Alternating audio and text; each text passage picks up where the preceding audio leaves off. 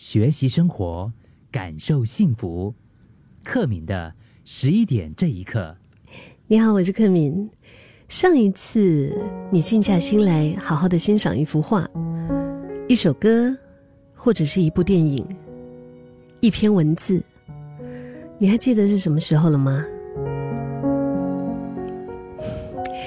之前有一位朋友，因为就是身上发生了很多的一些事情哈，呃，家庭里啊，感情啊，或者是财务上啊，被骗呐，反正就是啊，同时间发生了让他不得不面对的低潮，就对了。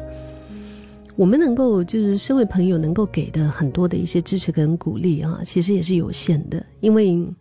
一个人如果是在处在难受的心情里面的时候。就是有一些地方，旁边的人是进不去的，真的还是要得他自己去面对。后来哈，他分享说，他其实是因为看到一幅画，然后整个心里面好像就释怀了。就是一幅小小的油画，然后呢，颜色是比较深色浓厚的颜料，但在中间就是长了一株非常可爱的直挺挺的小树芽，在树芽的背后呢，有一束亮光。他就是站在那个地方，看着这幅画哈，看到满脸的泪珠。虽然就是照片中看起来好像那幅画不一定是特别起眼的啊，但是没有想到，就是那个微弱但是有力量的光，那种坚强的萌芽吧，就这样子就治愈了他，然后呢，跟自己走入了和解。艺术疗愈人心的故事，我觉得应该是很常见的，对不对？可能你跟我也一定曾经感受过，像是每一次看，每一次哭，却又最能够鼓励你的那部电影；又或者对你来说，在经历感情上的一些痛的时候，哈，你用来轮播了可能五五百遍、三千遍的那首歌。当成你的手机桌布，然后呢，看到之后呢，你就会整个人心情就会平静下来，就会很安静的那种可爱的画面。还是你每一天固定的在早上十一点十五分的这个时候呢，会听我的十一点这一刻，就是举凡音乐啊、绘画、啊、文字啊、电影、表演等等。可能展现的方式不一样，但都是能够治愈你的艺术。有人喜欢那幅画的笔触，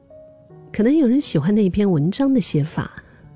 也有人喜欢那一幅那个电影的那幅画面哈，或者是你喜欢的刚刚好就是那首歌的曲调。像是我最近这段时间自己常在单曲循环的一首歌。我觉得也是给了我心里面很多的一些 这个 力量嘛，或者是说抒发吗？就是魏如萱的一首歌哈，因为我觉得他他 很厉害的一点就是，他可以把最简单、最平凡、最日常的一些画面，把它写在歌里面，可是却可以把那么深刻的感情。淋漓尽致的表达出来吧，像是那首歌歌词里面，他有唱到一个词汇哈，那个词汇呢重复了五遍，不是那个 l l l，是那么那么那么那么那么，他重复了五遍，我觉得把那个讯号加加大的好强烈哦，所以就是有时候我们在可能是。看到那个画面，或者是听到那个曲调，就是你你会被感动到的点是不尽相同的，但是都可以让你因为这件艺术作品而产生了情感或者是共鸣。我想，之所以被称为艺术，哈，可能是因为这些呈现在你眼前的事物，他是这个人，他真的花了好多的心血，然后把它给生出来的。无论它是词曲创作，它是文字的创作，它是一幅画的创作，就是里面是好有好有生命的，对不对？或者是一些那个，哪怕我们每天看的，可能就是 I G 账号上面哈创作者就是刻意设计的一些排版吧，或者是手写字啊，啊一些震撼人心的一些摄影画面呢，或者 YouTuber 他们综艺效果拉满的一些剪辑的手法，嗯，我觉得只要只要我们欣赏，那就可以称之为艺术啊。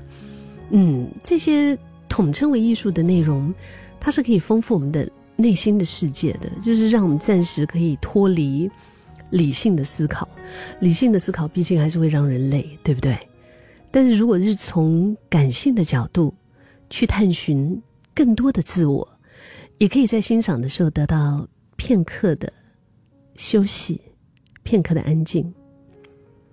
就不要想那么多啊。就不要再去检讨过去，或者是去规划未来，我们就在这个时候就 viva la vida 就好，好不好？就是在这一刻，我们就享受活在当下的自在。可能也是因为你这么这么可以这么沉浸式的在你的情感里面吧。嗯，我觉得我们的。灵魂，他在这个时候呢，真的是可以从那么多的压力啊，或者是一些困扰你的一些负面思想当中，他可以暂时逃离一下。而且那一些被创作者千雕万琢才生出来的那些内容，肯定会为我们的生活注入一些光亮。